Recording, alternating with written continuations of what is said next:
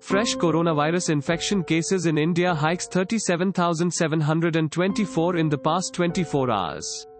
Dragging the total coronavirus tally in India near 12 lakh mark today.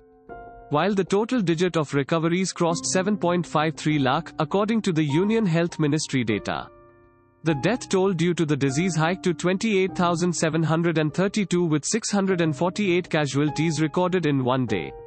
The data updated today indicated that the total digit of coronavirus infection cases stands at 1,192,915. Thanks for listening to the latest news Suno. Download the latest news Suno app or visit latestnewssuno.com. Subscribe to our podcast on Spotify, iTunes or Google Podcast. अब news सुनो बस 60 second में